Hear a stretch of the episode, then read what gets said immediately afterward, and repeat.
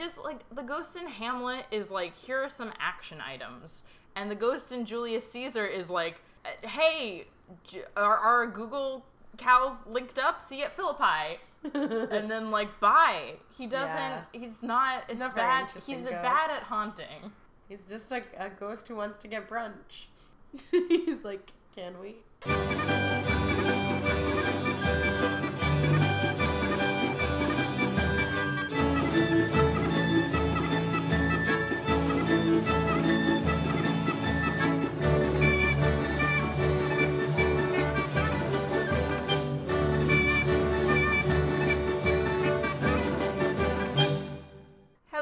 Noble patron. Hello, gentles all. Welcome to What You Will. A tedious and brief Shakespeare podcast. I'm Charlotte Ollie. And I'm Danielle Coon. And we're here talking more about Julius, Julius Caesar.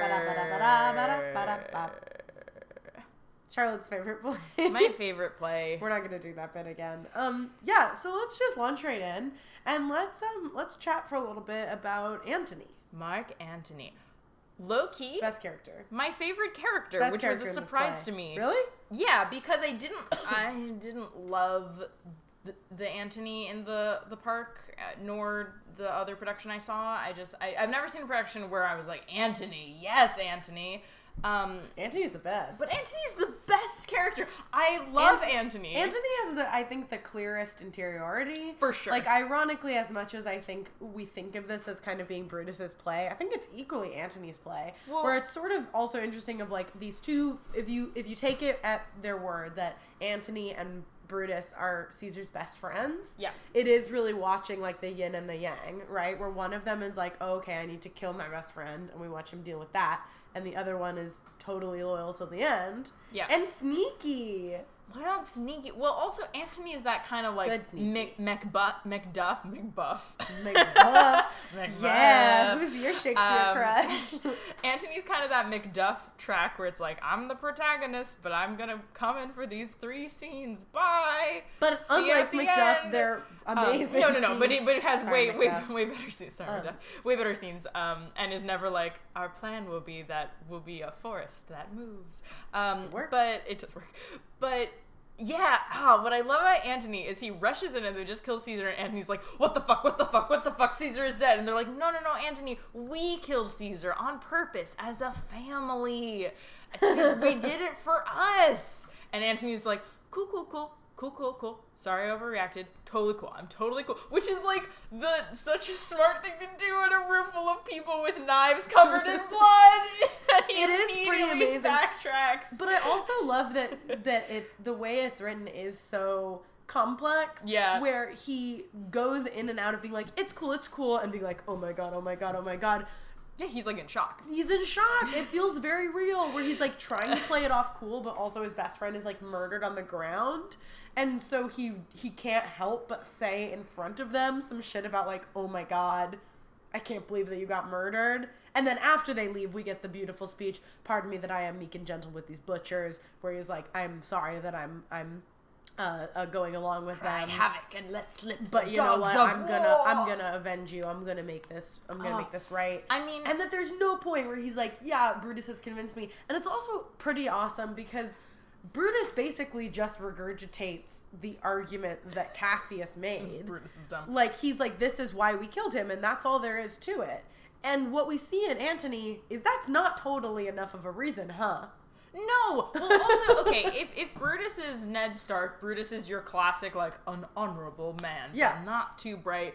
Then Antony is kind of like a Tyrion Lannister. Antony is like someone who genuinely does have morals and does have loyalties, but has no problem like lying his face off to get where he needs to go and do what he needs to do. Yes, which, which Brutus can't do. And like I mean, it's a little bit an argument on Shakespeare's part. Not that I think Shakespeare, I, again, I really genuinely don't think that Shakespeare has a moral answer that he's trying to communicate. I think the play is purposefully written that you can take whatever, Whatever moral you you want. want. from it. But I do think there's a little bit of argument of like, yeah, being smart is kind of gonna get you further than being blindly honorable. Because Yeah. Antony doesn't have his morals are no less ironclad than Brutus is. No. He's just perfectly willing to be like, oh my god, Caesar's dead, but yeah, you know what? I trust you guys. If you say you have a good reason, it does sound vague, but you know, that's fine. And then as soon Well, as they leave, he's like crying over Caesar's corpse. Also true, and I do think that there's pretty much nothing they could have said that would convince No, him. No, absolutely But I also think that there is something to be said for like Antony gives them their shot to convince him. He does, He yeah. does say like, "I trust you for a reason. Can you please tell me what on God's green earth?"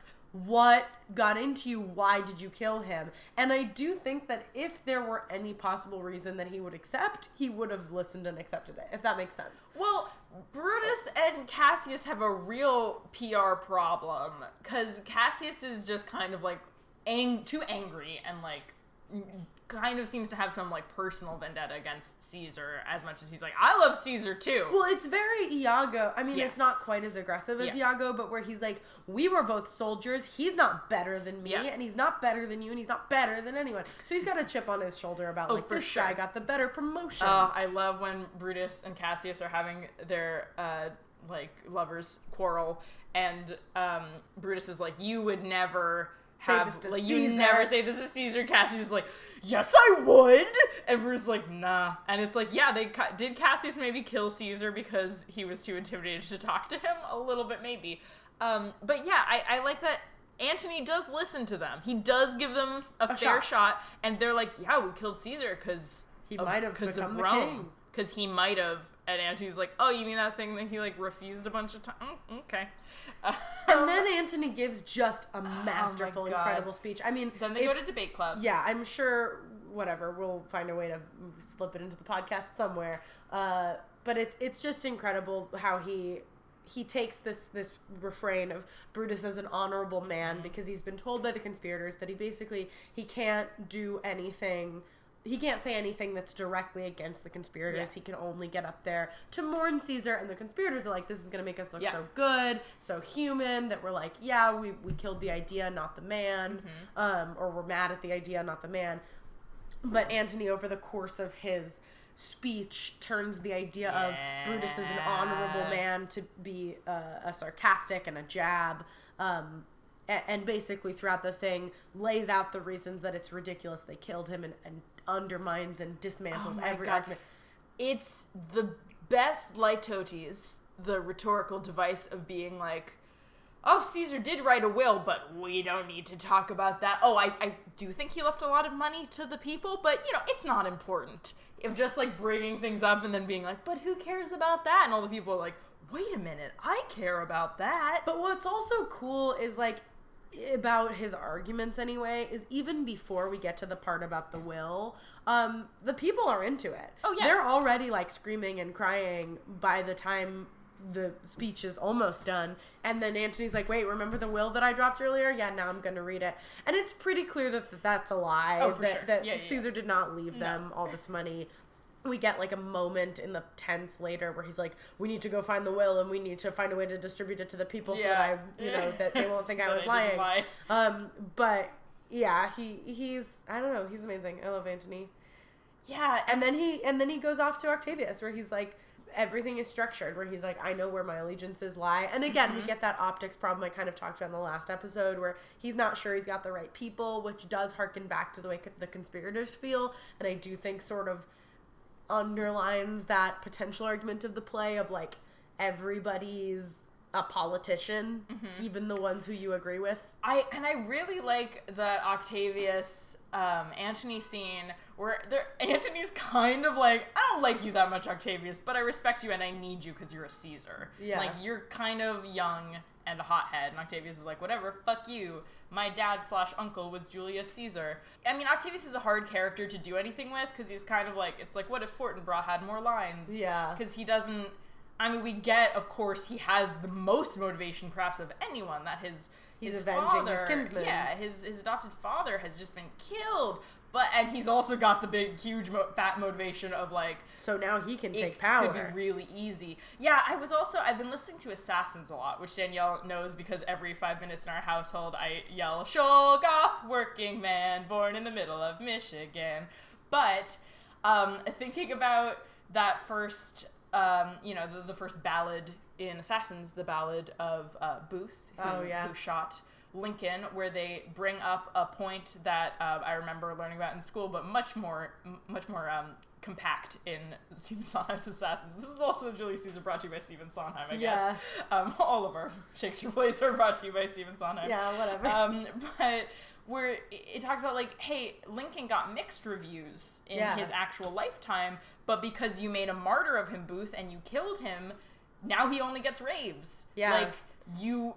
They That's made the other thing about assassination. yeah that they made a huge martyr. Although J- he was pretty popular, but he was still. pretty popular. Um, but yeah, like if you kill a fig a divisive figure, and there are still there's still a whole movement. It's like what you said: killing the man doesn't kill the movement. Yeah, that it made it so easy for Octavius, later Augustus Caesar, to swoop right in and be like, "It's my turn." Oh man, it's just, I mean, honestly, n- now I'm just outing myself as a huge Roman history dork because I think I get really excited about Octavius because I'm like, oh, that's Augustus Caesar. He's going to commission the Aeneid in a few years to kind of give himself a like deified link to being the like righteous king of Rome, even though that's just fucking Not how it went. nonsense and, Yeah. and craziness. But yeah, so it, it- he's he's a very interesting character, and I think you can use him to really drive home that martyr point. But it's just it's also hard because no one is in the play for very long. Well, again, I think you know whatever dream production, you just Mm-hmm. need the most charismatic actors in the world because you need to make us care in so little time. I mean, Octavius is really he's he's your um, uh, Jefferson coming back from France. Yeah, being like what that's did I what miss? Yeah, What We need somebody with that kind of pizzazz. Basically, Everybody just- stabbed Caesar. Now I'm the king. yeah, that sure is the song.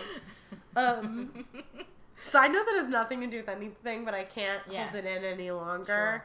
Is that there is a line in this play that says, "You speak to Casca, and to know such a and to know such a man that is no fleering telltale, hold my hand." and there is a comma, hold comma my hand, Hold meaning I don't want to hit you. But I like that there's just a line in Julius Caesar Hold that's my hand. hold my hand. Hold my hand. I'm not gonna tattle, hold my hand. That had nothing to do with anything, but I needed to share it right now. Uh, but Antony is genuinely, uh, genuinely a great character and Great does I think does the most with having so little to do in the play. Like he, it's true. he He, also has, has, only a few not scenes. a ton of screen. I- I- So this is a play also that I think gets stolen by the people with less screen time, which is a perfect Yeah. segue to Portia, who to me is like one of the most fun characters in this Yeah. play. So Portia is Brutus's wife, and she's basically has one scene where she comes out and she's like, Brutus, why haven't you been telling me what's going on? And he's like, I'm sick. And she's like, Yeah, if you were sick, you wouldn't be walking around out here making yourself more sick. You're lying, and if you don't tell me everything you think, then all you do is have sex with me, then I'm your prostitute, and I'm not down for that. Also, look, I gave myself this giant cut on my thigh to prove that Also, I'm hardcore. Hey Brutus, I stabbed myself in the leg because I love you. And Brutus is like, mm, that's pretty hot. Like Brutus is down for it too. He's like, oh, Portia, you, oh, You're so babe, strong. You're so cool. This I love you. deserve each other. I love that you just stabbed yourself in the leg to resolve our marital issues. Oh my, it's so it's good. the weirdest argument It's so ever to be like I she does do the like I am your wife and I am the daughter of so and so but really her argument is like you know how trustworthy I am I'm trustworthy enough to stab myself in the leg I do think Portia and and Calpurnia. Calpurnia is not as fun because she has a similar scene where it's she just like stab herself like a wife wife nagging husband um, scene, except she's like. I have strange dreams, Caesar. Don't go to work. And he's like, I will go to work. Fuck you. But one, I think Portia and Calpurnia, respectively, genuinely care about their husbands and don't want them to die, which is not even Cassius is who's like I love everyone the most, and I Cassius is really that guy who's like I love all my best friends, and that's why I have to kill them. Yeah. like I love all my best friends the most, and that's why I don't care if they die. And it's like Cassius, that doesn't that's not right. Um, but they both genuinely care about their husbands, and they're both so smart and genuinely powerless. Like they, Yeah. I think. Portia, well, Calpurnia is just like a, a less. Portia does have that recurrent um, woman in a man's world theme Yeah. where she does have some lines about like if I were a, a man I could XYZ It's like if Lady M's tactic, instead of to just steamroll everyone and be like, oh, well, we're murdering this guy or I'm gonna twist your nuts off, Portia's tactic is more like, I want you to share your secrets with me because I'm this woman trapped in a man's world and I have stabbed myself in the leg and now I'm gonna go eat fire. Yeah. Also, Portia does have one other scene that's really funny, where she's uh, trying to tell the the servant Lucius to I go. want to talk about Lucius too. Oh yeah, but she tries to tell him to go like wherever, and she keeps being like, "Why haven't you left yet?" And he's like, "Cause you haven't told me what to do." And she keeps saying, "Oh, okay, that makes sense. Cool, cool, cool." Leave, and he keeps being like, "You need to tell me what to do." And so it's very like clowny scene of like being like, "Go, wait, no, I have to tell you," and it's just it does a little bit. Portia's a little ridiculous, and I think Yeah, that that scene acknowledges that she's ridiculous. Also, then when Brutus is like, "My wife ate fire," I like that Brutus isn't like she did what? He's like, oh yeah, that checks out. Classic Portia. That's what I loved about her. I know. she was always trying to eat fire. And also that Cassius's reaction is like, "Whoa, how did you not kill me when you're sad about your wife being dead?" And because obviously Cassius is just is like, like- it's so on brand for her. It's not even a surprise. He's like, "Well, well," and also he's like, "I made my peace with it by thinking about the fact that one day she was gonna die, so I guess now is okay." Like it's also that's a recurrent theme of this Yes. play is the idea that every man must die, and so when you die is really the only issue. But we are not Um, men. Valar Morghulis. Yeah, but also that Brutus is like, that's how I made my, up my mind Yeah. to. But it also gives a reason of why he's so like sad and distracted Yeah. during the scene where Cassius is like, "Why are you mad at me?" He's like, "I'm not mad at you," and then finally he's like, "I'm just mourning." It's sad. I wish he had told Portia what was up earlier. I don't think she would have helped him get out of it, but I think she would have made it more dramatic somehow. She's so dramatic. I, I one, I just love a character whose mo is to make everything more dramatic and extra. But also, I, I do think she and Calpurnia to a lesser extent kind of represent, and even like the shoemaker and the couple of common people who we hear just like the most Shout easily things. the most easily led crowd in the world, where they're all like, "Get Brutus," and Antony's like, "Wait, wait, come back, let me finish my speech." Um, they're all kind of these hints of like, "Hey." The people who want to kill Caesar are just kind of the people who want to kill Caesar. Like this, you haven't, you're not really putting other people first in this very internal political plot. You're not really thinking about the larger ramifications. You're not even really thinking about how it affects your wives and families. Yeah, I mean, I think that that is a perfectly valid viewing of it. I also think that a lot of the times, like, politics do affect everyday people, but everyday people often don't see how politics are going to affect them. And we don't really talk very much in this play about, like, Rome as a republic versus Rome as a monarchy and how it would affect their lives. But I do think we have to believe that at least Brutus really does think that it would affect the lives of these people. Well, but that's my problem is that it's I, I just think it's a hypocrisy that's in the play that all these senators want to kill Caesar to save Roman democracy. And like yes, I know it was republic, so it's I mean it's the same thing that we have. It's representative democracy and not everyone could vote. But it's interesting that they're fighting so hard to save democracy, which is supposed to have the most checks and balances. That's like the point of democracy is that people can't just cowboy things and do whatever the hell they want Yeah, yeah, yeah. and they are cowboying things and doing whatever the hell they want. You know? So it's just sort of like, th- who is this for? Who did you do this for? And I, I get the the you know the other argument of that is like well but it was mob rule with all the people loving Caesar and it's like well That's what democracy is. that's is. kind of what democracy it's like that line in Superstore where Glenn is like well what's the difference between mob rule and democracy and Jonah's like well that's kind of an interesting question Yeah. which uh, you know, and I, I don't think the play provides any like cut and dry answers to like one is right and one is wrong. But I just think it's a hypocrisy that they're not even like, hmm, maybe we should think about what the people want. Well, and also that there's a lot of blood spilt uh, Yeah, because it's sure. not just Caesar's. Although I don't think that that was their intention. I just think that goes back to the idea of you need to have a plan. You need to have a Um, plan. but I also think with the mob mentality thing, I, again, I don't think Shakespeare takes like a hard and fast No. view, but I do think that this is a play that, at least to me, on my reads of it, feels like a it is not respectful of the mob. It views No. the mob and the common people as easily led. They are sheep. They agree with whoever's talking in front of them. Yes, Antony's speech is better, but I also think there's an argument for if he had spoken first and Brutus had spoken second, it would have gone differently. Yeah. Like they really do they they cheer for Caesar when he's denying the crown, and honestly, they would cheer for him if he took the crown. And there's that line: uh, if Caesar had stabbed their mothers, they would have done no less. Yeah. Now, yes, that is coming from the mouths of the conspirators, so you can have an opinion on it. Um, but uh, I mean, the play can have an opinion on whether or not that's true. But if we take them at their word, like the the, the people are easily led, and I don't think that that is something that has changed. Like I think that that is one of the great dangers of really of any government, but particularly of democracy. And why it is it, this weird line as a politician or as a person who knows or cares about politics of like where you step in and how you step in when you see something Yes. going wrong for the good of the people. Yes, that I think that's all definitely there. But I do think even having the cobbler be wittier than any of the upper class people, having Portia be this really passionate, violent person who's like kind of way more of a man than any of the men, as is a classic Shakespearean archetype. Having Calpurnia, sorry, the cat's eating a flower. Freya, she thinks she's that skunk from Bambi. Did he eat flowers, or was his name just Flower? You know? Or was he a, was he a girl? I don't know. I might be misgendering the skunk from Bambi, and in that case, I'm sorry.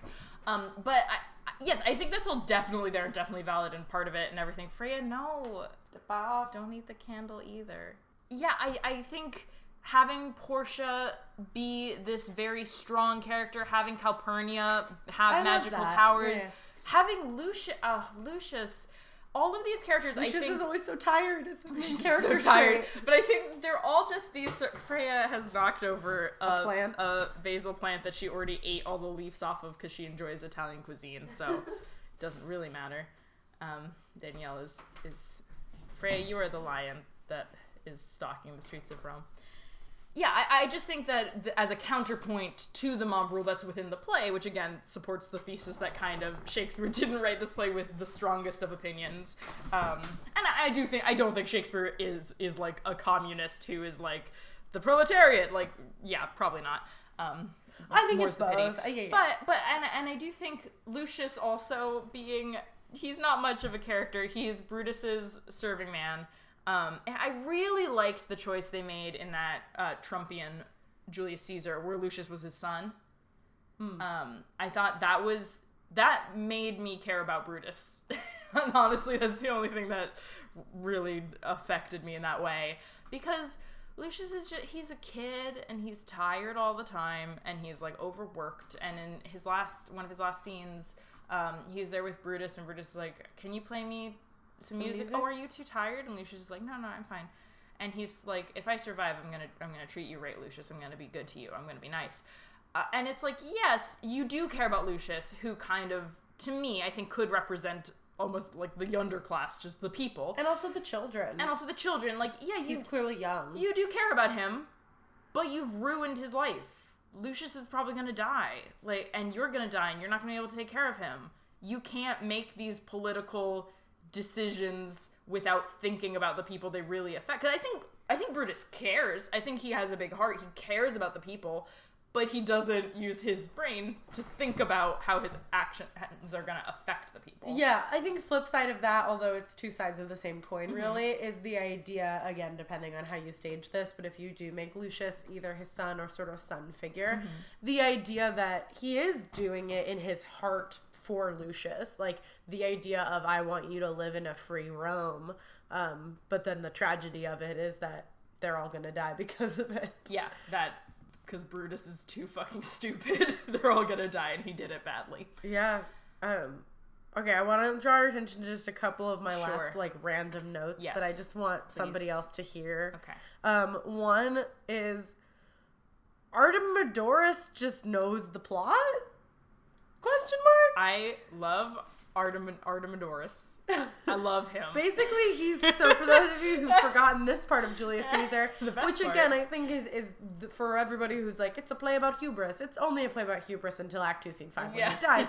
But uh, but Julius Caesar's thing can totally be hubris because the Sure, soothsayer's like be careful, then Calpurnia's like be careful, and then Artemidorus is like here I am. I know the whole plot. Here's a letter that says beware of all these people, and he still ignores it. But also. Why does he know? like, w- w- was he invited to be conspirator and he declined? Was he eavesdropping? Like, what? Where did he come from? I think he He's not a soothsayer. Or is he just the soothsayer who took off his mask? I don't know. I love. I QTNA. also yes. I also love that he, he. I think he calls Caesar lover at some point. Maybe. I, I, don't remember, but I'm probably. pretty sure. I'm gonna. I'm gonna confidently say that that is what happens, even if it isn't. Um, but one, like everyone is weirdly in love with Caesar romantically, or thinks that he's their dad. Everyone has like a very heightened emotional relationship to Caesar, even if it's just kind of like, all right, he's just. He's just a political figure. He's like, just a guy who's good at war. Yeah, he's just a guy who's good at war. He's good We're- at fights real real good. Yeah, we're all like making a little much of him. But yeah, I think he does function to be like, uh, Caesar's got too much hubris, but he also, like, why? Why do you have a guy come out and be like, hey, psst, come here. These several characters are gonna kill this other character. See ya later. Multiple times. I- and it's also like, honestly, if I were Caesar, I would probably also be like, what? Go away. I mean, I do think. like it's always framed as like he was so full of hubris, but like there is a reasonable argument for being like, honey, I understand that you had a bad dream, but I have to go to work. I have to go to work to also, like they're gonna crown me president. king today, and if I don't go, that's gonna be really rude. And again, it's always framed as like ah, so so full of himself. But I'm like. It is perfectly reasonable to one, go to work even though your wife had a bad dream. Two, ignore a soothsayer who's like, beware, because what does that even mean? And three, to be like, uh, no, I'm pretty sure my friends are my friends. Yeah, I that w- did make it hard to watch the Trump version because it's like Trump would never go to work. Um, but I, I also think But if you of, galvanized him into being like, you gotta go or else people are gonna think you're a pussy, he would go. Hmm, he would go play golf. Um, but I also think that it's funny that like the moral scare quotes of Macbeth is like don't listen to witches, and the moral of Julius Caesar is like but do listen to soothsayers. Big difference. but soothsayers, yes. I also think probably 100% of the audience at the time, slash the audience now, knows that Caesar gets stabbed. We know. We Yeah. know. We know. There. That's not a surprise. So I think that's part So that of why does make sense why you would no, do it in Act Two instead of like having the whole play draw out and then being like, surprise, he gets stabbed. Yes. Like that would be a shitty Act Five because we'd be like, we know. Yeah, and I also think that makes sense why Shakespeare makes no effort to be like, what's gonna happen? It's really it's Mr. Poopy Butthole from Rick and Morty showing up and being like, oh, wowie, what's gonna happen next? And you're like, we all know, we all know exactly what's gonna happen And I next. watch Rick and Morty. Danielle doesn't watch. Rick, Rick and Morty, and it's fine. I I know the fandom is bad. Don't at me. I, it's good. Going at her. The- Okay, like we're, we're, we're rapid firing through my, my final thoughts your on final Caesar. thoughts. Um, uh, uh, I like that in Act One, Scene Four, w- when they need Brutus to like talk quietly with Cassius, they have a whole the the rest of the people on stage are like, "Where does the sun rise again?" That's It's amazing. They've just a whole conversation where they're like, "Where does the sun rise?" I don't know if that's just supposed to show us that conspirators are dumb, I- or to be comic relief, or if it's like more of that imagery of like the sun be rising in different places because of monarchy. Yeah, I think it's just the imagery of like the world is fucked up because Caesar's so bad, or because Caesar's gonna die. But even that Imagery that I like better when it's like Titania and Oberon's divorce proceedings, and they're like it's fucking with nature, and it's like oh how fun that they're fairies and Yeah, like, that get makes it, sense. get it. They have a fight and it fucks with nature. But when you're like because great men. Julius Caesar's so fucking good. He's so good. And then that makes like fire come from the sky. It's yeah, fine, g- fine, Yeah. fine. Um, other thoughts. I like that Cassius blames his choler on his mom. Yep. He's like, I'm angry because my mom was angry. I know. It's uh I'm I was guy. born inside a jail. I was born with scum like you. I am from the gutter too. Anyway, it's Javert when he's like, "Don't blame. I was poor too. That's why I'm angry." Um, it's fine. Don't also, worry about final final sort of larger thought is Caesar as an anti-intellectual. Yeah. Um, he has that line, I, I like to have men about me that are fat. Yeah. And I do think that's another interesting line that can be taken in two versions, where one of them is going with this more classic themes of like, he's full of himself and he doesn't want to be surrounded by those namby-pamby intellectuals and he's a bad leader because he doesn't. But the other is that I think he kind of gets what's going on. He's like, that guy like i think that the the lean and hungry look about him right Mm-hmm. where there's the one reading of it as like i want to be surrounded by people who love me but Mm-hmm. the, the, there's the other where he's like that guy cassius yeah he's jealous and ambitious i wouldn't Yep. trust him as far as i could throw him Or Caesar's just a chubby chaser, and we respect that, and that's and beautiful. calpurnia can reflect that Yeah, and Calpurnia should reflect that. You cowards. yeah same woman who played nell should play calpurnia Make Calpurnia fat and beautiful and confident and a witch who has prophetic dreams, and Caesar loves her. yeah I yeah, I- he's anti-intellectual and anti-mystic in a in a in a way that Shakespeare is usually kind of on board for, or at least but well, in on- this play he's like no I mean, on board for in Macbeth, a play written directly like adding King James on Twitter, being like, "See, witches are bad. I'm with it. I get it. I hate witches too. Ah, I saw a witch the other day. I was like, fuck you, witch. fuck you witch Um, yeah, but th- this play, I think, kind of aligns mysticism with this being like in touch with what's actually going on, and with women, Oh, like and that. with kind of kind The of intelligence, people. but like the people. Um, and nature yeah, and it, and it is kind of that like women because the nature and witches and they're magical, which like all right, whatever. Even Um, if the ghost only shows up when you're sleepy, oh, so maybe it was just a bad dream. yeah, the ghost is there. And There's the other ghost. time it's off stage. the I ghost guess. shows up and is like, "See you later," but it might be a dream. And then they all run on their swords because they lost so bad. Yeah. Yeah.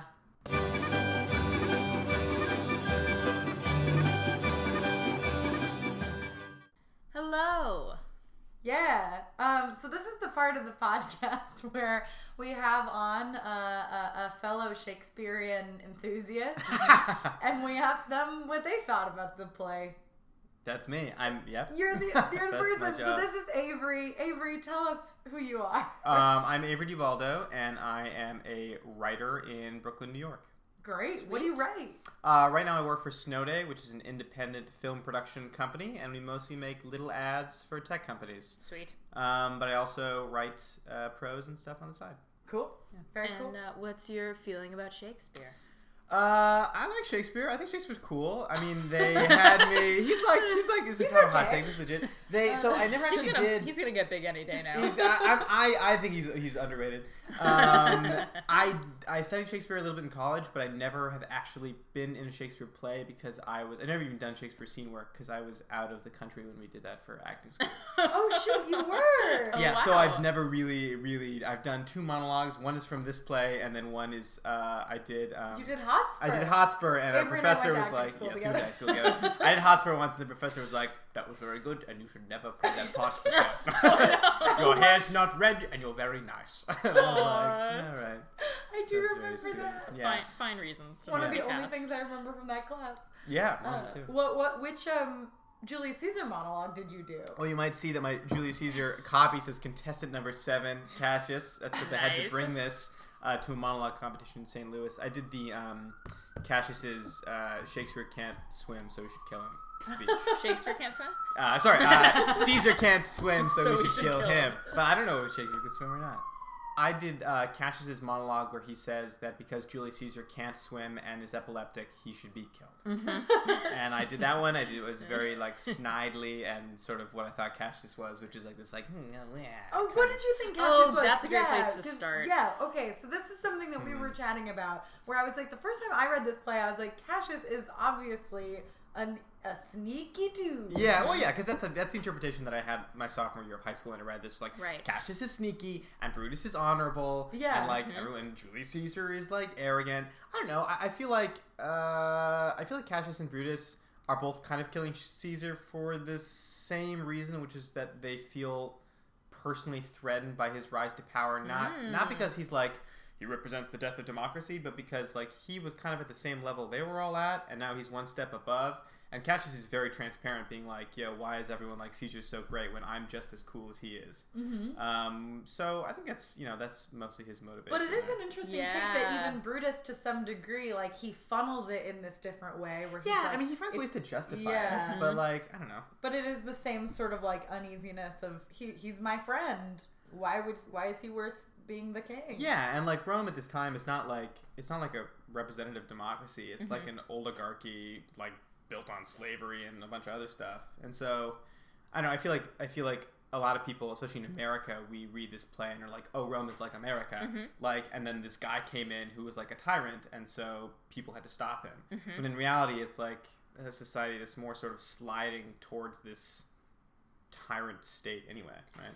We were also talking a little bit on the podcast about um, what's your take on what this play would be viewed like in its time in a monarchy?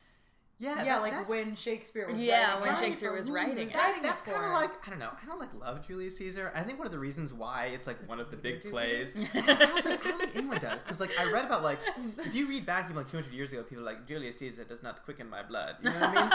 they're, they're, they're truly like that, that's what they're, they're like. Yeah, it's just kind of like blah. Um, it's okay. It's so It's fine. yeah. So I feel like a lot of the reasons why, at least in America, we talk about it is because we see it as sort of a mirror of our own political situation. Yeah. But um, yeah, I don't know. I mean, yeah, I suppose it was a monarchy in Elizabethan times, right? So It was. Elizabeth was the monarch. yeah, right. So it's not like there's an inherent value that's placed in Right. the idea of a republic, mm-hmm. right? Yeah. And so what Brutus is doing is not. I wonder if, as an audience, we're meant to be like, "Oh, well, he's trying to save the republic. Good on him," or mm-hmm. if it's just like, "Oh, here's a guy who has an ideal, and the specific ideal happens to be the idea of Rome, Yeah, as, this- as something not ruled by one person." Sort of the same way that I think to flip it, Yeah. that, that we as a modern audience, like we are the audience that's intended to be watching Game of Thrones, mm-hmm. Yeah. right? And we have no investment as a as a society, as a as a, an American population in the crown. Yeah. But we can still watch Although- it and respect it for those that code of honor and that code of ethics. Like we can watch Ned Stark and be like, what an honorable guy Those are the stakes for him, even right? Yeah. exactly even though in our own time we probably wouldn't make that decision nor would we want to be a person who makes those kinds of decisions Yeah. Although we do love the royal baby. America, like America's That's got this weird thing where we're like, we don't want a monarchy, we just But want to like, look. God, wouldn't like it we, we're not, we we don't want to buy, but it's like it's fun Yeah. to pretend. It's, it's like like Yeah. fun to try it like it's fun to walk Very into the fancy store and try on the hats, but we don't. We wouldn't want this. Obviously, we love our very healthy and well functioning democracy that we have. Uh did you guys see that we were like demoted on like the democracy scale of the world? Were world we really like recently? yeah, I was so I saw this play that maybe is running at the time this podcast will be released. Uh, what the Tomorrow? I hope means so. To me. no, I, think I hope we still I'm have a sure Constitution playing by right the now. time It's Oh, like gonna come again. Gotcha. So go see it when it's out. But what the Constitution means to me, and basically there's like some democracy index, and we have been demoted because. Great. Uh, multiple times in the last whatever amount of years, the popular, the person who won the popular vote didn't get to be president. Oh, Oh, good. So that's fun. Good, good, checks good, good, good. Just Yeah. fun facts for everybody. yeah, but I, I think going back to what you just said, Avery, And um, Julius the- Caesar. anyway. Thank you, Danielle. So to guide us back to the Let's about this uh, fictional Our- situation. Our opinion on Julius Caesar is go see what the Constitution means to me now on Broadway. Yes. Yeah. Um, and, and also, I, I mean, I do think uh, Game of Thrones and the West Wing. and the West Game Wing. of We've talked we've talked a lot about how this is uh, Shakespeare's only Aaron Sorkin play. Um, Oh, I can see that. It's a lot of like guys being really earnest. You know Yeah. what I mean? Like which is it's such a challenging genre for me. It's usually a genre that I associate more with like falling asleep or like walking out of the room while my dad is asleep on the couch watching it, or like So I watched recently the uh, 1953 version of this with Marlon Brando. and Oh, I, I'm pretty sure my dad Oh. has probably fallen asleep watching that movie. It is so so boring. Oh, was it really? Yeah, it is. I think it's like the reason why a lot of people think this play maybe is super boring is because it's a lot of like Brutus really is like a guy trying to save the world. Is it like Brando Cassius is like Antony, though? sneaky. Yeah, and he's like he's like good, I guess. He's very sexy. He's very everyone is so sweaty. That's all we want. It's Yeah. just a sexy Marlon Brando. He's very so sexy. sweaty Julius On the shirt, he's or, or, sorry, on the shirt.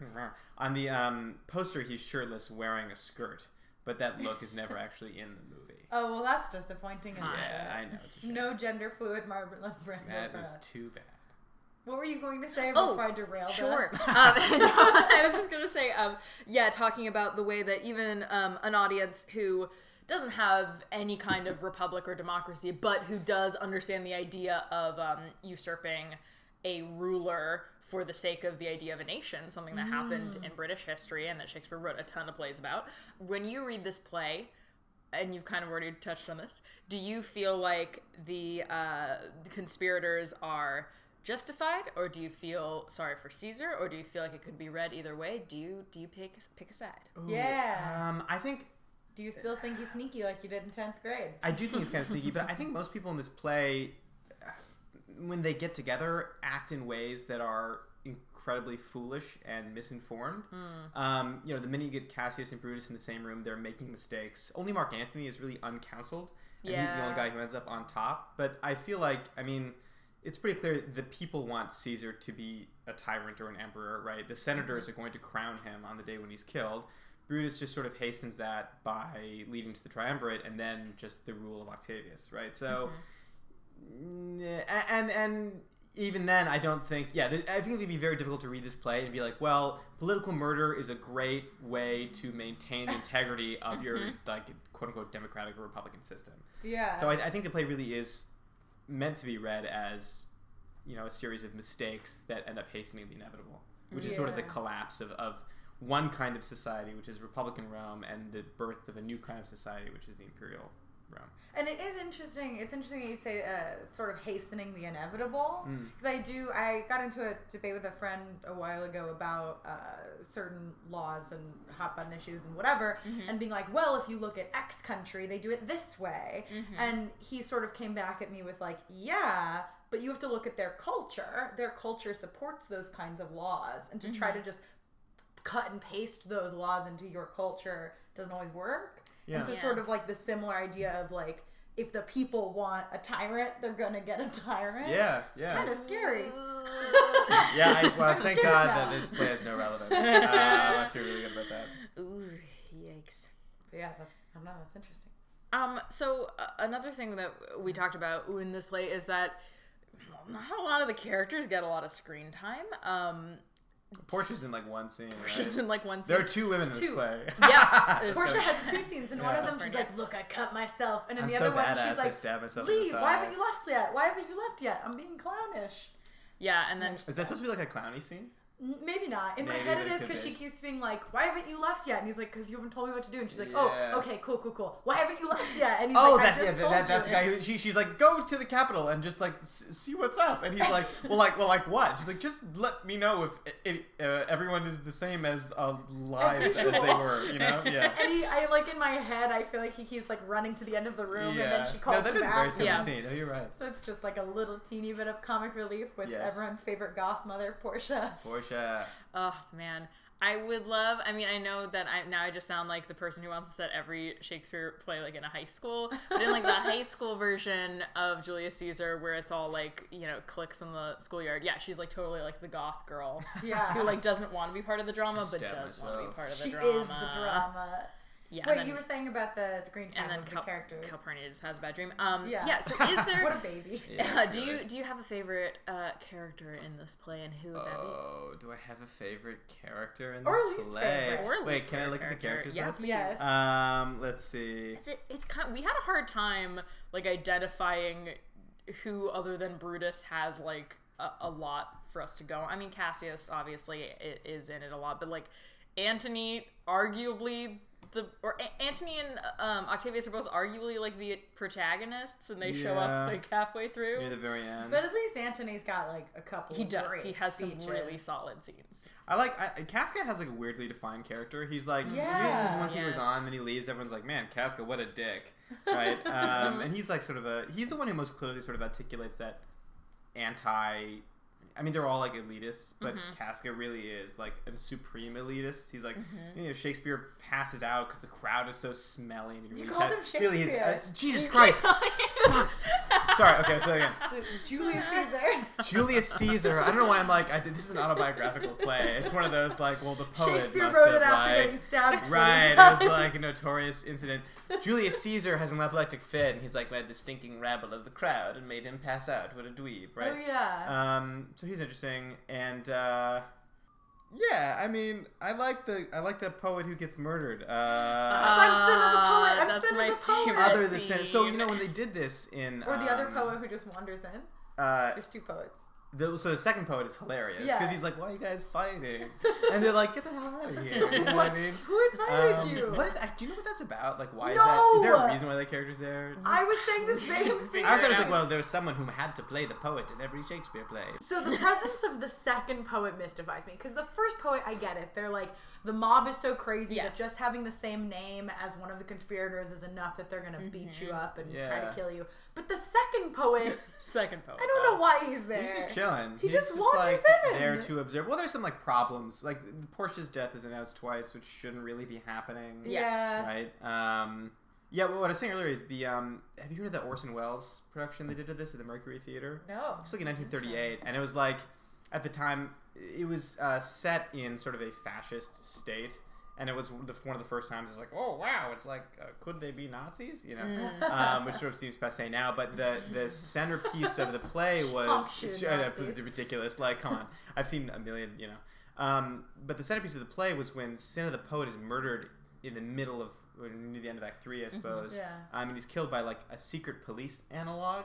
And apparently, it was such an insanely powerful scene that every time they did the show, there was like a three minute standing ovation after that scene. Wow. Yeah, which is cut from some productions, and it was cut from the film as well. Interesting. Um, is that odd?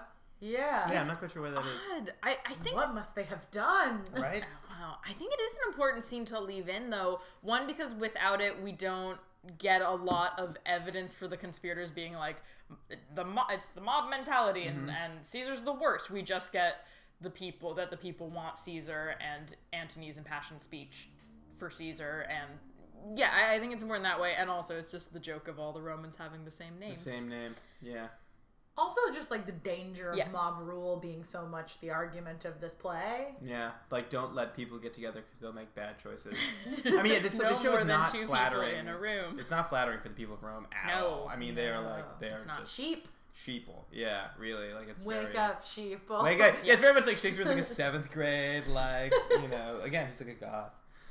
Um, Did you purposely call him Shakespeare that time? I did. I'm talking about. I'm actually talking about Shakespeare that Good. time. Yes, Julius Shakespeare, classic play. What do you think about um, Julius Shakespeare in this play? Uh, our he's our title character. Does it does he feel like a, a fully fleshed out character to you? Does he feel sympathetic? Do you want him to get stabbed? Do we care when he dies How much- beyond the ideas that he re- represents? How much of him do we really get? I mean, like Not very much. we get a little bit of him being like, "Have men about me who are fat," so Yeah. he's clearly like worried about um, other people rising up and taking his position. You Mm-hmm. hear a lot about him through Brutus and Cassius. Um, he's clearly uh, he's a bit of a hypocrite because he he likes to say a lot how he is not easily flattered, but when his wife is like.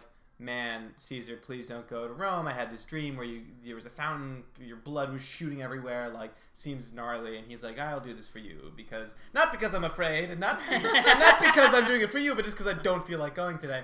And then uh, someone else shows, I don't know if it's Cinna or Casca or somebody, but they're like, No, Caesar, that means that we're all going to suck your revivifying blood, and Right. you know, Yeah. it's obviously a good dream. And he's like, Oh well, that sounds great because I'm great, so I think Yeah. I'm gonna go. and then he gets there and, and he's like, "Why is everyone fawning on me? Like I would never, you know, surrender to flattery." So he's he's I think portrayed as a bit of a hypocrite, Yeah. Yeah. egotist, probably. Yeah. Yeah, I think I, I don't know. It's interesting looking at this play in the context of uh, Shakespeare's other plays that are about like murdering or usurping a monarch. Like in Richard II, Richard II is like a well, he's not necessarily like a like super flair, yeah. fun, awesome guy, but we do get a lot of his interiority. Um, in Mackers, it's so much just about the murder plot that Duncan seems like a fine king. I guess. Yeah, everyone's like good king. Duncan's Yeah. great. Yeah, no one yeah. seems- He seems Whatever. fine. Who cares? Yeah, He's Um, irrelevant to the point. he's there Yeah. to be killed. Yeah. Same. Same. I mean, like, yeah, you know. We're all just winding down the clock. existential. How about um, uh, speaking of like Calpurnia's dream? Um, what did you think about the existence of the supernatural in this play? Because we hear a lot about like Uh, there are lions. and the- okay, lion is the, the lion is another female character because she She whelps. gives- She, she whelps, in whelps. the She's- street. she's so whelping. there are She's whelping three, for the technically We got three. three. Three female Um, characters. That's a that's a really good point. Actually, She's played by the same actress playing Nell. yeah, yes, they see the, the Lion Devils. Um, yeah, the supernatural is interesting, right? Because like, Casca has that whole monologue. Where he's like, "I was there was fire coming from the sky, and there were women screaming because they saw men who were on fire, and I saw a lion in the streets." And, and he closes the monologue with, "And then in the town square there was an owl, and it was the day." I'm like, I don't know. I, I live in New York. I feel like I've seen that. Like that's not that crazy. Um, to which I feel like the fire people. Back to that like part. the man who puts his hand in the air and it bursts into flame for some reason. That's insane. And, and also isn't weather. yeah, and also that's not weather. He's like the weather's so bad, and and it, I've never it's, it, it's fire. you know, it's like that's not weather. That's something else. Um, so and, and then I don't quite remember the response of whoever he's talking to, but in the movie version with Brando, they sort of played off where the guy's like, hmm, "Yes, well, uh, don't catch cold," you know, like take care of that. He's literally wearing a scarf. He's like, "Swish." Um, so I mean, like you know, everyone sees this as very portentous, and they're like, "Well, we should kill Caesar because that's a good thing that will prevent the bad thing that's being portended." But like, there's a reading of this play where like everything's on fire because they're about to murder the leader, mm-hmm. right? Which is you know Shakespeare's done before in other plays. Yeah, and we were also discussing sort of the weirdness of like, we, I mean, not that weird, but we don't see it ever, and Yeah. it's not like a Greek play. Like Shakespeare does plenty of like weird weather things that we're on stage for that he, of course, verbally describes to you because Yeah. what was set design. It's happening. Yeah. Yeah. but like you know, blow, wind, come rack. Uh, but yeah, it's weird. I don't know what I was gonna say. Just disregard me. I guess it's it's weird that we never see any of these things. We're told about it, but it doesn't impact the plot in any way. Yeah, it's not like so it's happening. also like, are these people exaggerating? Yeah, well, it's like when we compare it to a play like Mackers, where the supernatural influences a high-ranking dude to murder the leader, which Oh, one? the witches, yeah. Yeah, but we like see the witches, and you know, in the full version of the play, because they often cut that weird Hecate scene, they're like we super see the witches. We see them do lots of magic and like talk about how hot and sexy King James is a lot, which is I feel like Caesar being like, but I would never. dude. Caesar, wow, it's really Uh, easy. see, see, it's because it's all the C's and the S's. It's very That's- confusing. oh, man, I wasn't- a Cassius and a Casca. You got caught. I Oh, got it's caught. awful. Yeah. Shakespeare is Julius Caesar. We're uncovering some Mm, see, The map is on the possessed back of the the Declaration of. Independence. Wow. Oh Um, man, Did you get to finish your sentence? I called I you don't out. know. I The never. You were just saying it's, They it's just end. Shakespeare being like, I would never traffic with witches, I think, or that I Oh, would never. Oh no, I was just a that he would never kill a king. Um, Yeah. No, I was gonna say it, it is interesting that we don't get the same kind of like proof of the supernatural where it Or you know or Ah, we um, get the ghost. We do we get the do get ghost. the Which ghost. like maybe is a hallucination and maybe is just like a quote evil spirit. Like apparently there's a reading of it where they're just like it was a demon, right? Oh, interesting. Yeah, which is like one way to read Hamlet too. Is like because Hamlet's freaking out at the beginning of that play because he's like, I don't know, that could be my dad or that could be the devil trying to get But at least in murder. Hamlet, he's like, it might be the devil, so we Yeah. get that that's a part of the thing. In this one, we're like, are you just sleepy? Yeah, is he's that like, the "I will devil? see you with Philippi." Yeah. it a very like no one else sees it. Yeah, he's like, everyone go to bed with me, my tent, I'm afraid. I And know. then he's like, why were you all shouting in your sleep? And they were like, we weren't. What, what are you, why are you shouting? It's my fun sleepover where we're gonna see a ghost. Yeah. That oh, that's Every also in my high school in my high, in my high school production of Julius Caesar. That's like all the girls at the slumber party, like with the Ouija board, and then the ghost of Caesar who they murdered shows Yeah. Yeah. up. Typical. And that's those are my two. Do they pieces actually for this. murder him and or her in I your haven't version? gotten that far. Uh, because I've thought about that too. Like it'd be fun to set Julius Caesar in a high school, but Would do they you literally kill stab someone? her Is it like a him to Heather situation? Sure, I've never seen that movie, but I understand there's murder oh, in it. Yeah, Yeah. there's a murder of a It's popular girl. In in Mean in Mean Girls, they reference Maybe Heathers Julius is based Caesar. on Julius Caesar. Maybe Julius Caesar Is this like my Heathers. fifth musical reference of this episode? Heathers is also a movie, to be fair. yeah. What was your next question? Oh, I was just gonna um ask. Uh, I mean, this is a very broad question, but just something we actually haven't touched on in the podcast is sort of our like modern idea of um, Julius Caesar and how that affects how we uh, read this play today because he is this sort of like the ultimate historical figure Mm. in this weird way. Like I found it interesting. Uh, the Ides of March was a couple weeks ago, and like there were memes about Julius Caesar all over the internet. I don't. Really? That might just be my nerdy corner of the internet that I'm looking at. But like on on Twitter and Facebook and, and Tumblr, embarrassingly enough, um, yeah, there were like a lot of people referencing it. Um, do you think that has anything to do with the longevity of the play, or do you feel like we view it through a different lens than maybe the Elizabethans would have because of how we think of Julius Caesar and or the Romans? Yeah, that's a good question. I mean, to a certain extent, our I- wonder to what degree our perception of Julius Caesar is defined by this play in the same way that Shakespeare is defined by Plutarch.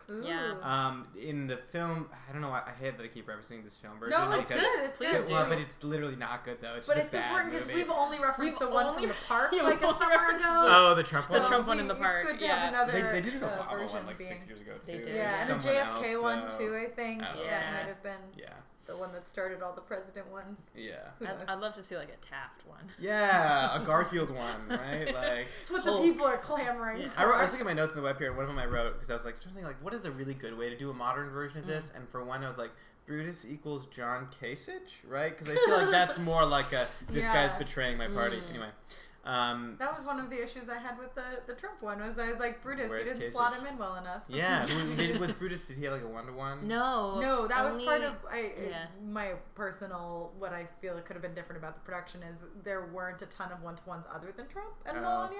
Oh. Yeah, and I it was think just like them. It would have been pretty easy to slot a few more one to ones. Jared Jared Kushner is totally. Uh, Octavius. uh, yeah, I guess. I don't Yeah, know. I was I think, say- of, I think Ivanka. Ivanka is yeah, Ivanka's Octavius. Octavius. That's still the penis. Yeah. So who's that guy when he leaves? Antony's like, that guy's a doofus. That's Yeah, the third one. he's the He's third the third one. one. I He's can't the other remember. one. Yeah. But where Antony's And- like, okay, I get it. This It's you guy and me, sucks, Ivanka, but like- like your husband He's is a the dumb worst. man. It'd be so funny. Anyway, what were you saying? Um, About the movie. What were we saying? Uh, Uh, we how we the view- version. How we view this uh, Caesar Oh, through straight lens uh, of Shakespeare. yes. So the movie opens up with a little title card where they're like, in the year 43, like Julius Shakespeare came to Rome after defeating Pompey, and everyone wanted him to say Julius Shakespeare. You said Shakespeare. God damn it! it! on purpose. Fuck! ah, ah, ah. Okay, let's try again. That is so upsetting. I'm so mad. Oh, It's so funny. I love mm, it. Gerd. Um. Oh Sorry, in gosh. 43. Well, it's funny- I, I'm like the kind of person who, like, when I'm talking about a movie, I refer to the character's name as the actor. I'm like, and then Ryan Gosling says, like, Same. ugh. Um, okay. The movie version, the movie version with Marlon Brando begins with a title card that's like, in the year 43, Julius Caesar came to Rome mm-hmm. after having defeated Pompey, like, you know, out in the middle of nowhere, and everyone wanted him to, to be the emperor, right? They mm-hmm. lay that out there, which is not information that we have as a modern audience, but I suspect that a literate audience, mm-hmm. having seen this play in Elizabethan times, would know. So there's backstory there that's interesting.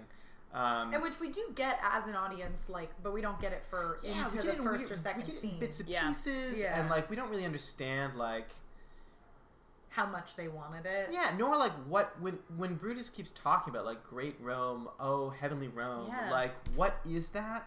It's Yeah. not super. There's not a moment in the play where Brutus is like, "This is what Rome means to me." You know what I Oh, mean? It- It, never actually Mhm. happens. It's just sort of like an ideal, and I don't know if that's because it's not particularly important to Shakespeare, or if it's something that was clear to the Elizabethan audience or anyone like classically Mm-hmm. studied, right? And it's not as clear to your average schmo who hasn't, you know, read Plutarch. Mm-hmm. Yeah. Um, so that's interesting.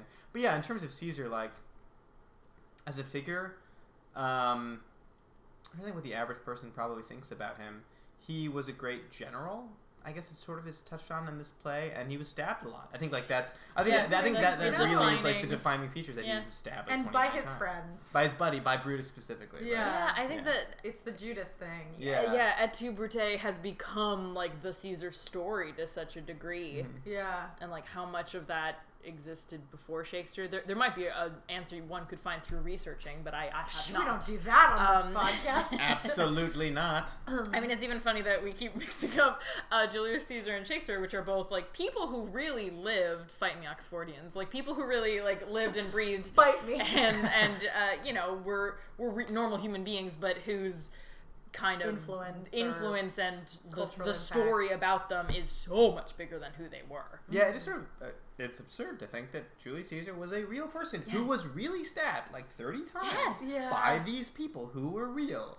Um, Just like them Jon Snow English, at the end of Just like Jon Snow, also that. a true story. It's, Yeah. it's just amazing. It's amazing to see. History come alive. And just like Jon Snow, here he is still.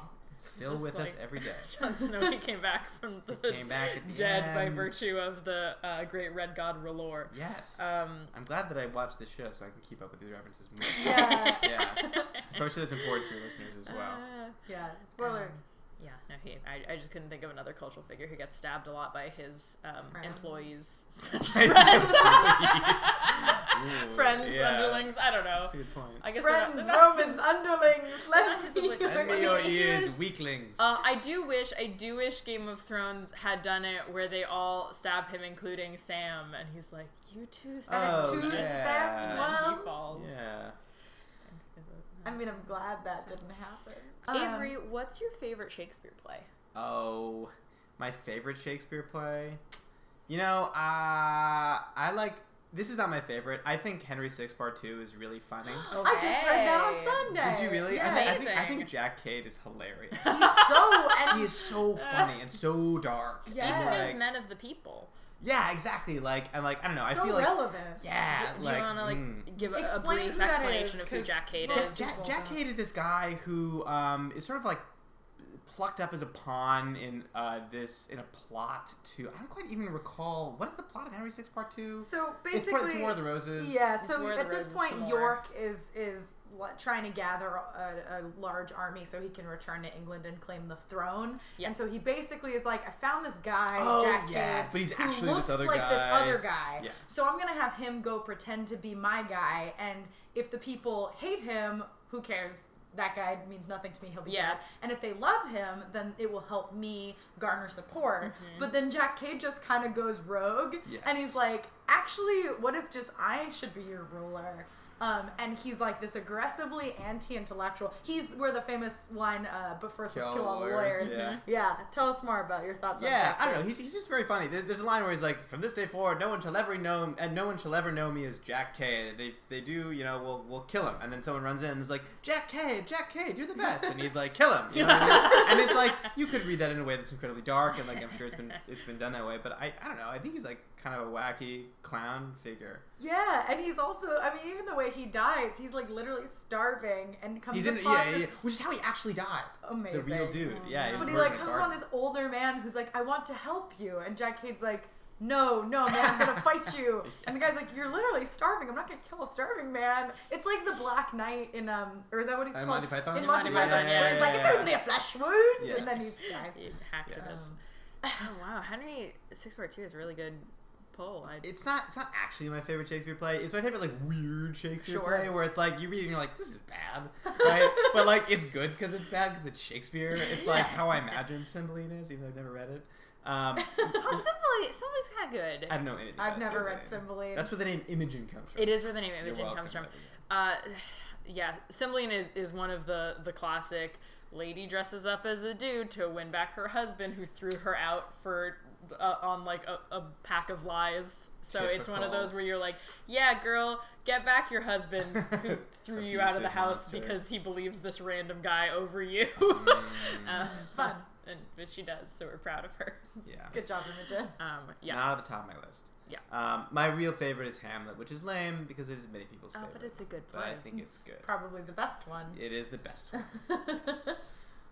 Um, and do you have any more thoughts for us tonight About about Julius Julius Caesar? Caesar or Shakespeare? You know, at first I was not excited to read this play again. this is gonna be a negative Amazon review for me. Um, but but but then I did read it again, and I, I think yeah, I think the key to this this is gonna be garbage, so maybe don't even include it. I think the key I think I think the key to this play is to read it as an incredibly nihilistic, realpolitik treatise on how history history is cyclical and Yeah. societies Mm. die and there's nothing you can do to stop it and you know Democracy. Democracy dies in darkness. Ooh. Julius Caesar. Ooh, Swing. that's beautiful. Wait, I realized I Someone do have one more down. question. Yes. I do have one Yes, more after that question. beautiful even though that was wrap-up, so yes, beautiful. go. Just you can cut pieces to the middle, maybe.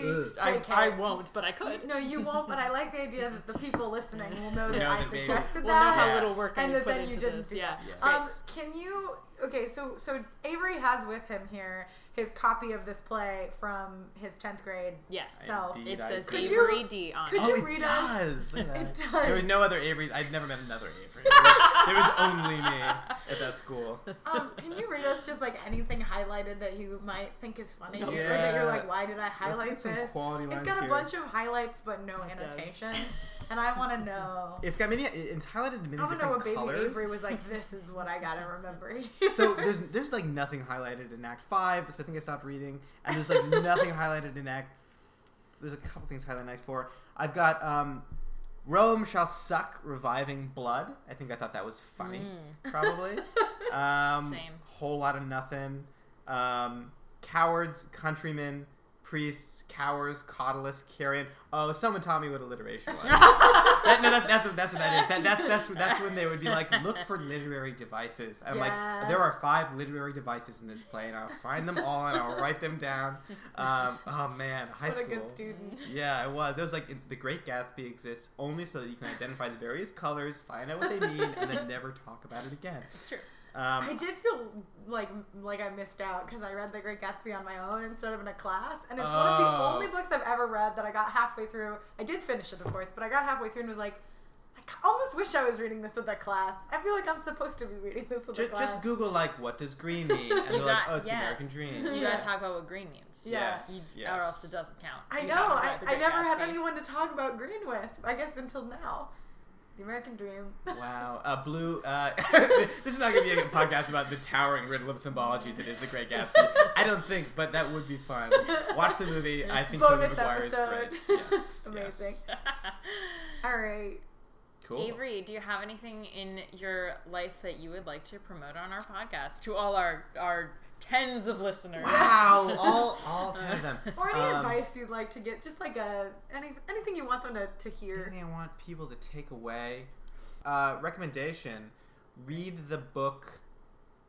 Oh my God, that's not the title of the book. I forgot. Oh no, no, it's called um, Stay Illusion. It is a weirdo like psychoanalytic treatise on Hamlet Oh. um, that I picked up like at random at a bookstore a couple years ago, and it's got all these like conspiracy theories about how Hamlet's actually like a spy play, or like uh, Horatio is like working for Fortinbras, and it's really just bonkers and weird. Um, but and like it gets halfway through, it gets really like theoretical and dense. I've never finished it. Um, but there's some good passages in there that you should definitely check out if you're interested in Hamlet. So that's I'm, Cool. gonna, I'm gonna pitch that. I love it. So, yeah, check it out. Yay. Well, thank you so much for coming on Yes, our podcast. Thank Thank you. you, It was you're my pleasure. Thank you very much. Yay. Bye, everybody. Bye.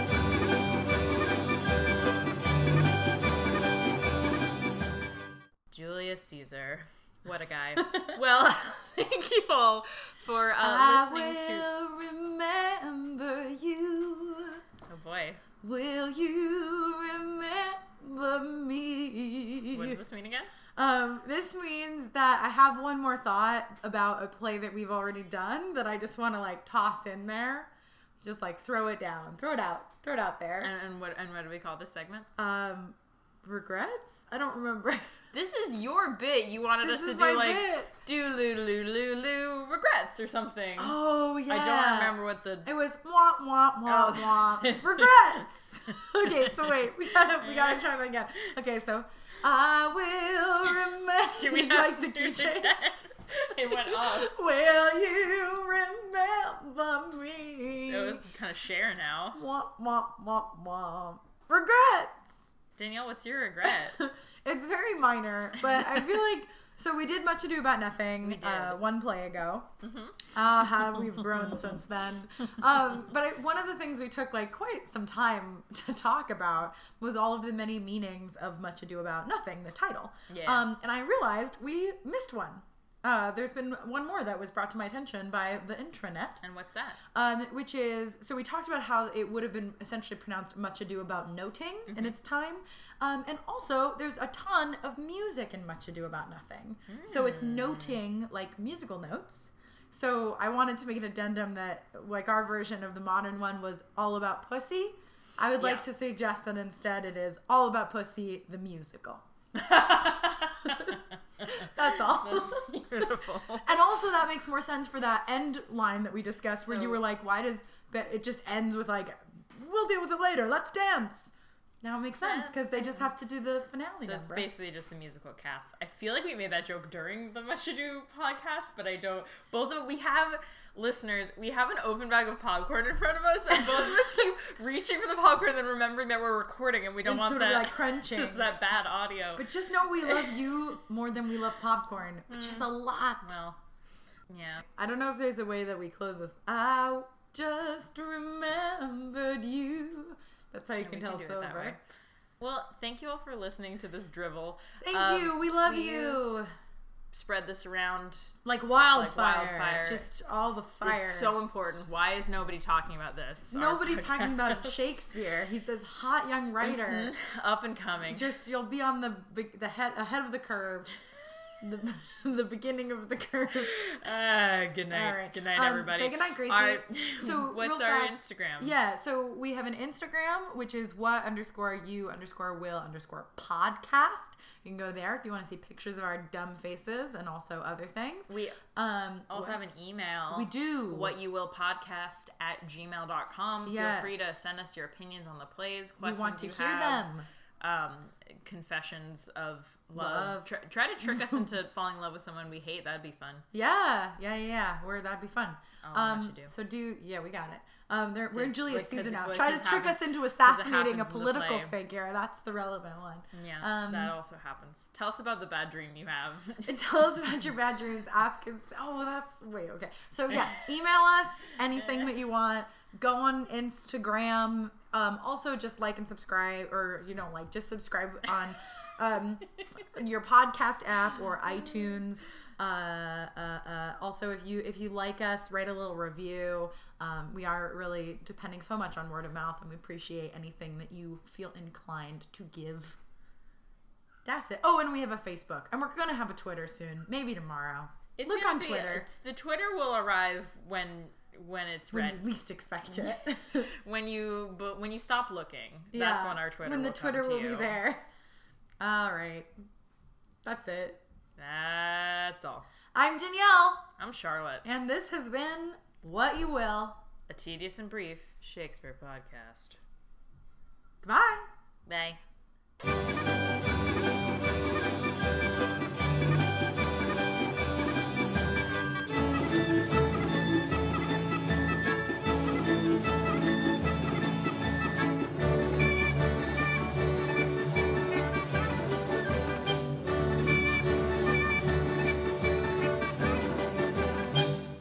Wait, so important hypothetical question. okay If we woke up, let's say tomorrow, Okay. or let's say on a Monday, we have a lot of Sure. work, and I was like, Charlotte, I had a dream, a really scary dream, uh, about your blood and a fountain.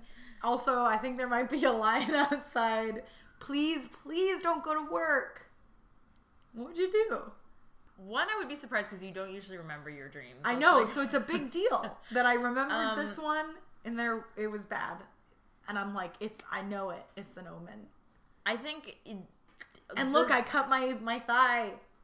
that probably i would I think i would still go to work if i did see a lion outside of my house i would be it's a stay home stay at home lion So day. what you're telling me is you've learned nothing from this play. Learned nothing from this play All right, well,